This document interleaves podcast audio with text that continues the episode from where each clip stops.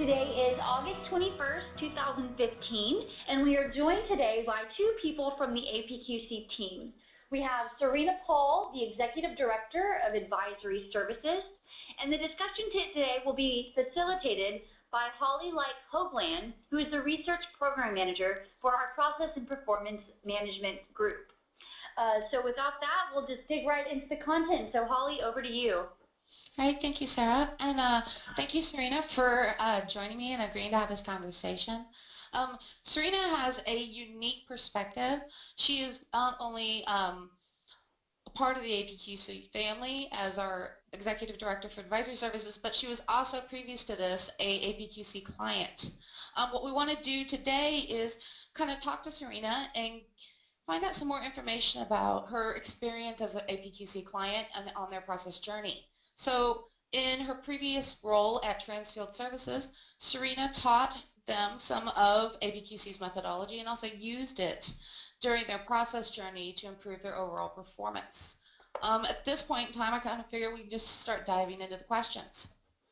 Right, Serena, um, the first question we had was, what was the impetus for Transfield to kind of start its process journey?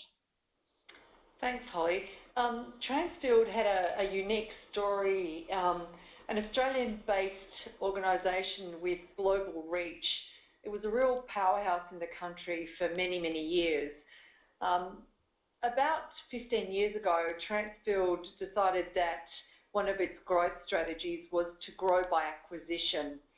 And when you grow by acquisition very quickly over a very short period of time, what you find is that you end up with a patchwork quilt, as I put it, of, of process scattered around the organisation you start to lose consistency in application. And what that drives is inconsistent results for clients. So there was a huge um, need for Transfield to get its, its back office to some extent in order um, to streamline its de delivery and really get some efficiency back into the organisation. On top of that, we were about to embark on a, a, a very large-scale SAP implementation and anybody who's been involved in an SAP implementation knows how heavily it relies on, on company process. So in order to ensure that we got the return on our investment, we, we really did have no choice but to do something about process very, very quickly. The other, the other issue for me in particular was that as the global executive responsible for knowledge management, process improvement and quality assurance, I understood very clearly the linkage between those three um, areas of our business.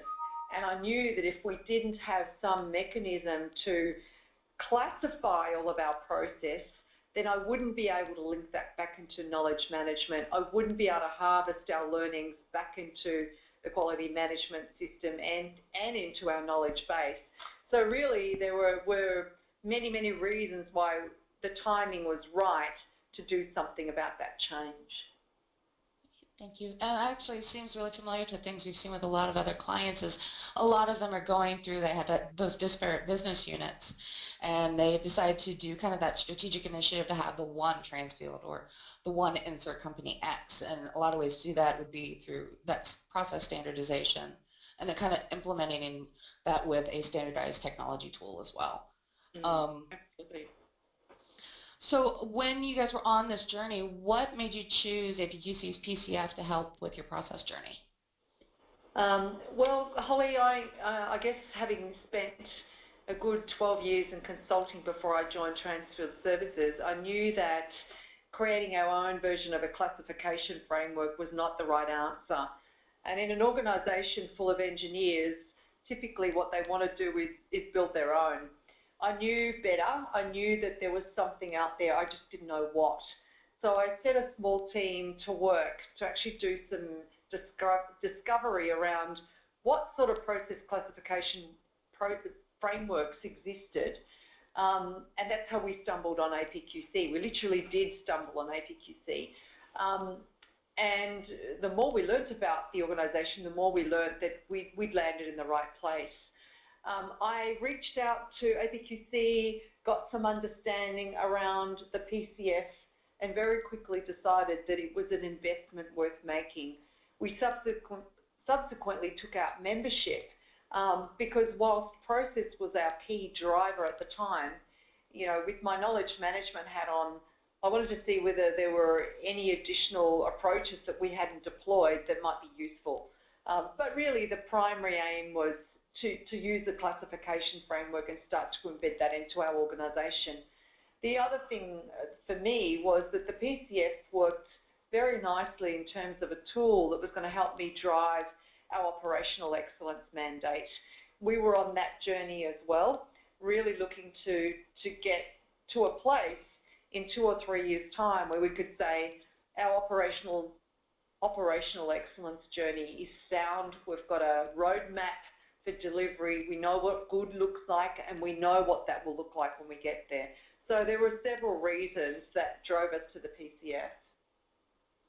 Um, did you also then use the PCF for some of the benchmarking aspects with APQC and uh, with the operational excellence, trying to figure out what excellence looked like?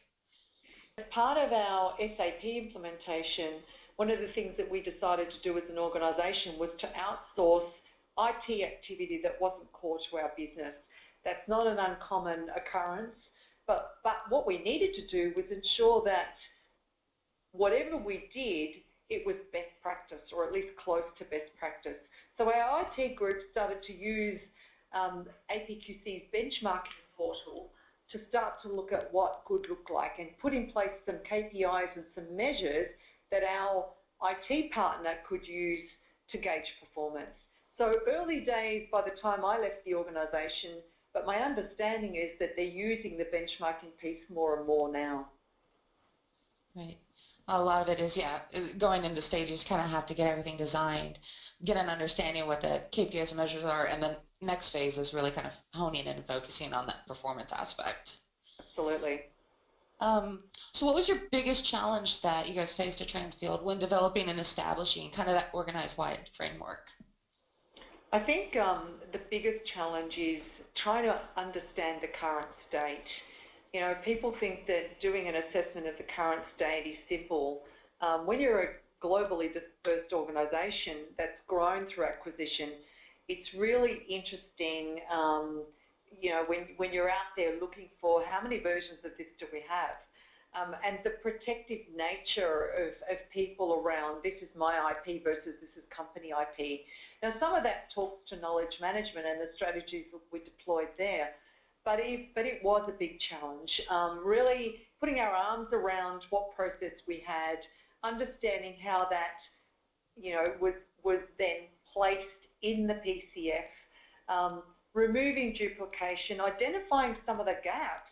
You know, there were, whilst we were duplicating process in parts of the business, we also had some gaping gaps um, in parts of our business. Nothing that was fundamentally stopping us from having an effective business, but but had the potential to stop us further downstream.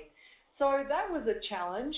Um, but, but outside of that, you know, educating the masses, getting um, buy-in was, was pretty simple because we knew as an executive that this was something we needed to do.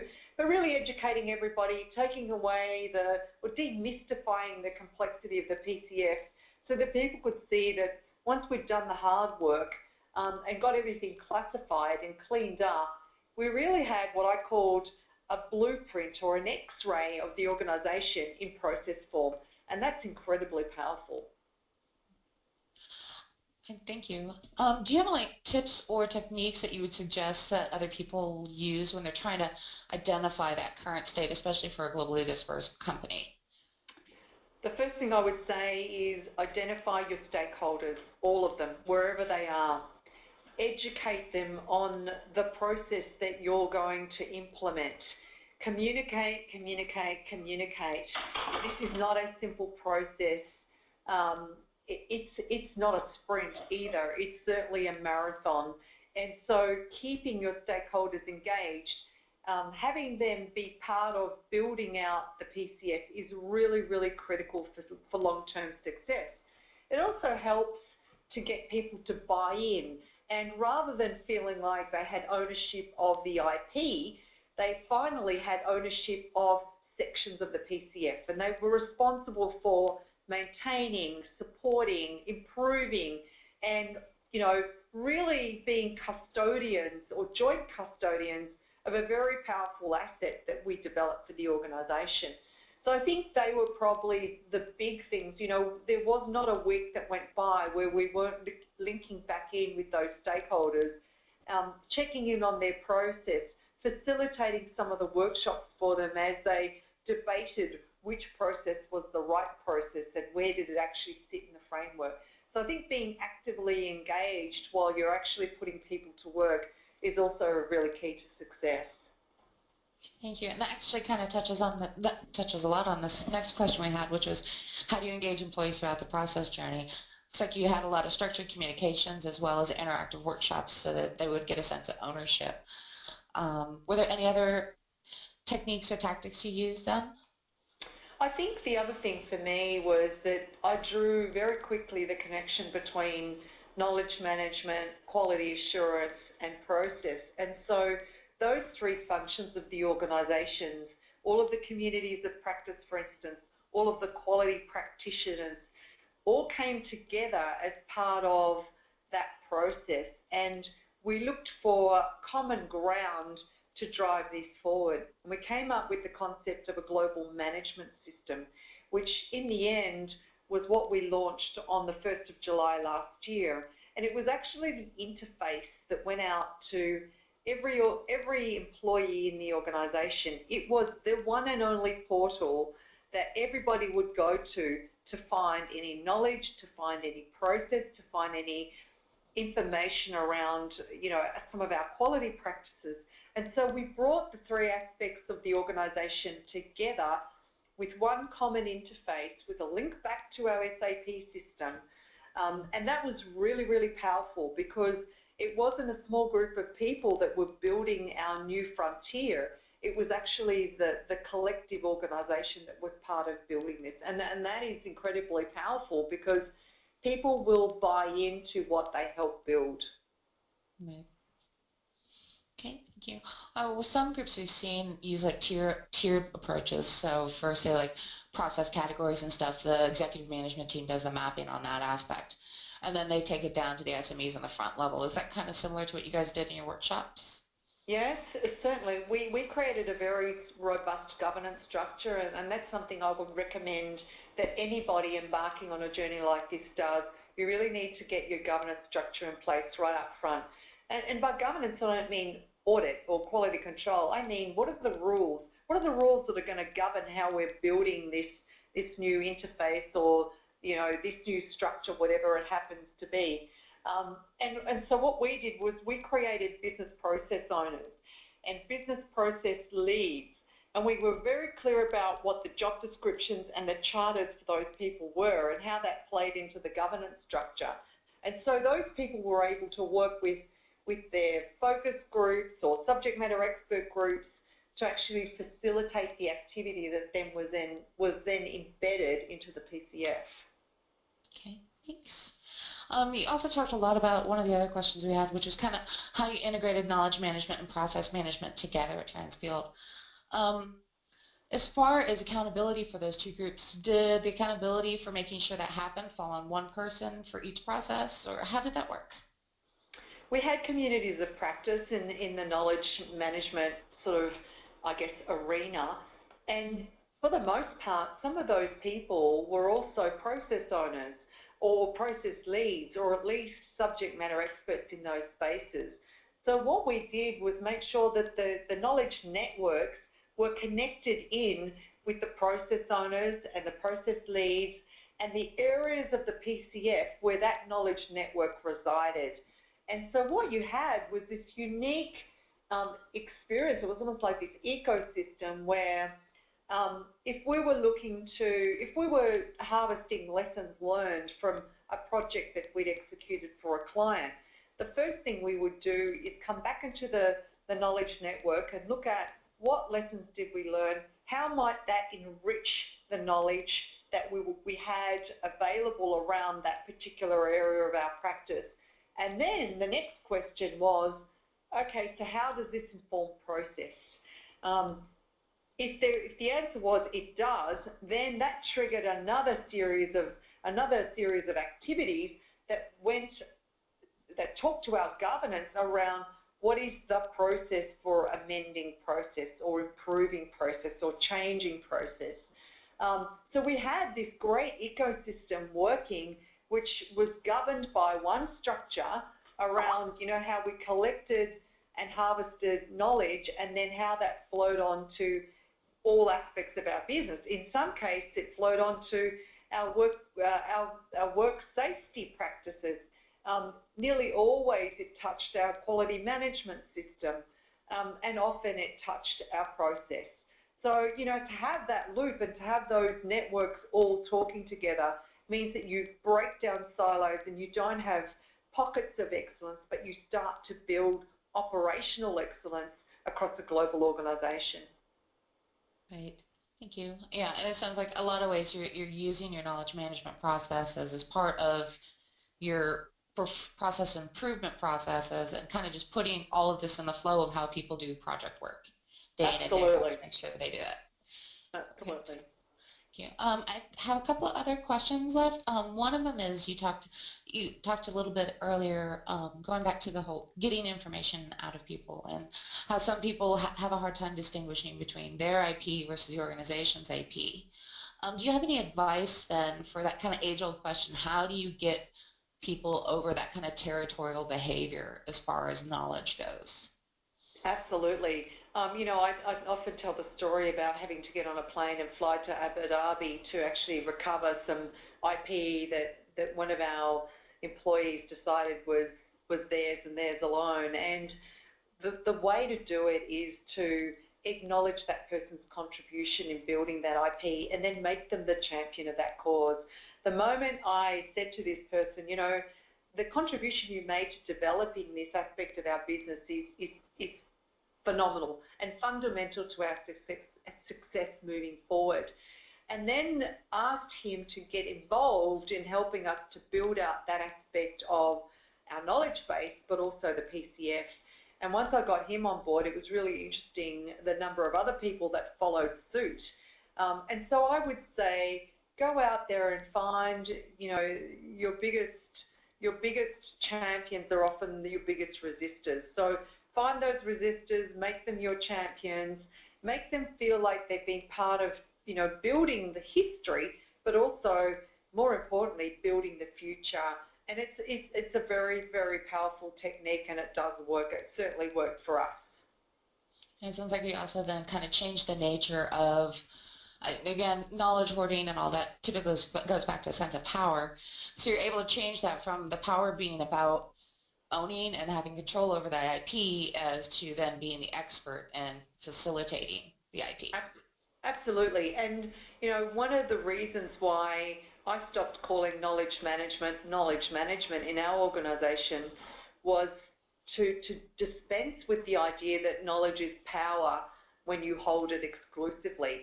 Mm-hmm. We gave a lot of thought to it and we changed the name of the function to knowledge sharing and collaboration. And our mantra was that knowledge isn't power until it's shared. You know, when you've got an aging workforce and you're looking about developing a sustainable organisation, that organisation needs to live on well beyond the, the, you know, the employment of any individual. Um, so to have, you know, half a dozen people that hold all of the knowledge in an organisation of 28,000 people is just unacceptable. So, you know, we've got to have knowledge sharing and collaboration so that the organisation goes on to be bigger and stronger and so that we can, you know, continue re to return, uh, to provide returns on our investment for our stakeholders, for our clients and for our people. I mean, nobody wants to work in an environment where you're, you're so frustrated because you can't find the information you need to do your job. How easy would it be if you could just you know, go to a portal or pick up a phone and call somebody in your in your network to get something done and get it done, you know, very very quickly. I often tell um, a story about, you know, how this translated in, into reality. We had a situation where we had a, a group of one of our big project teams working in um, doing maintenance work in an oil refinery for one of our clients. And um, typically, you know, when you're working, maintaining somebody else's assets, every day that an asset is down, you're burning money and you're burning the client's money. So being able to turn maintenance around very quickly on a client's assets was really key to us. And it does give you um, market edge. If you can do that well and you can do that well every single time, consistently in other words, um, you will have the edge on your competitors. So we had a, a, team working at a particular refinery and they opened up, they shut down an asset, they opened it up to see what was wrong and what they found was a piece of pipe um, in this, this particular asset that was corroded. So what they needed to do was cut that piece of pipe and replace it with a clean piece of pipe, seal it up and start the asset up again. When they opened the asset and removed this piece of pipe, they found a seal that nobody had seen before. In other words, this is new to us. We actually don't know how to replace this seal effectively. So they took a photo of it and they blasted that photo out with a simple message to the entire network. Has anybody seen this type of seal before? What information can you send us about how to restore this seal effectively?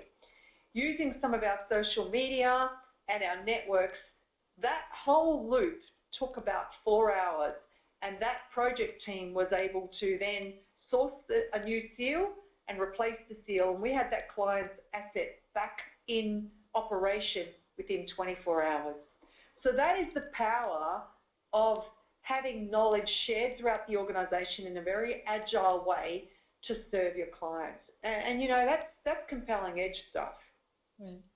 Well, and it seems like a lot of that, I mean, being able to kind of get that amount of competitive advantage from this is definitely the value, but to be able to get to that point seems like it's a very large culture shift for most organizations.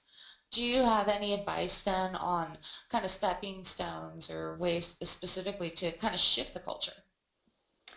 You know, there's a whole that's that's a whole separate discussion, I guess. But suffice to say that that we were doing this at the same time. We were doing this, making this change at the same time as the organisation was having a good hard look at itself and saying, you know, what needs to change to serve us better in the future? What does the next horizon of our organisation look like? And what are the change management strategies that we've got to deploy, both from a practical perspective as well as a cultural perspective to ensure that we get there? And so we, we, we actually um, did a lot of work um, really embedding the cultural change right throughout our organisation. Um, every person in the organisation, from the executive down, was put through a series of approaches really to start to shape people's thinking or reshape people's thinking. And it was all about driving sustainability, driving a culture that was very much around, you know, being agile and process driven and and being able to, you know, be the first to market and provide a consistent level of service to our clients regardless of what industry they operated in. So that, you know, that was happening alongside the, the work effort in this space. And I think without having those approaches running in parallel, uh, a lot of the changes we were making at the same time would not have been successful. So I guess my advice to anybody is don't just assume that you can, you know, start, get up one morning and say, you know, today I'm going to change the world without thinking about what those approaches to support that activity will be. You've got to, you've, you know, when you're looking at process change, you've got to look at culture change because at the end of the day, you're, you're actually building a new organisation that's got to start to behave and manage and work differently in order to be successful. Thank you. I we probably have another complete conversation then about whole effects of culture change and do's and don'ts and best practices. So um, maybe that can be our next conversation. Um, that was the last the conversation, uh, the questions I had. Um, I just wanted one closing question for you: Is are there any additional advice that you give organizations just kicking off their process journey? Um, I guess I would say, what is the business problem you're trying to solve? Be very, very clear about why you're embarking on this journey and, and what you want to achieve. It's a bit like anything, you know, I, I've, I've always put my client hat on when I'm sitting in my role as Executive Director Advisory Services. And when I speak to other clients and they talk to me about, you know, wanting to embark on benchmarking or wanting to embark on, you know, a process change or, or whatever it happens to be, the first question I'll ask them is why? What are you trying to achieve?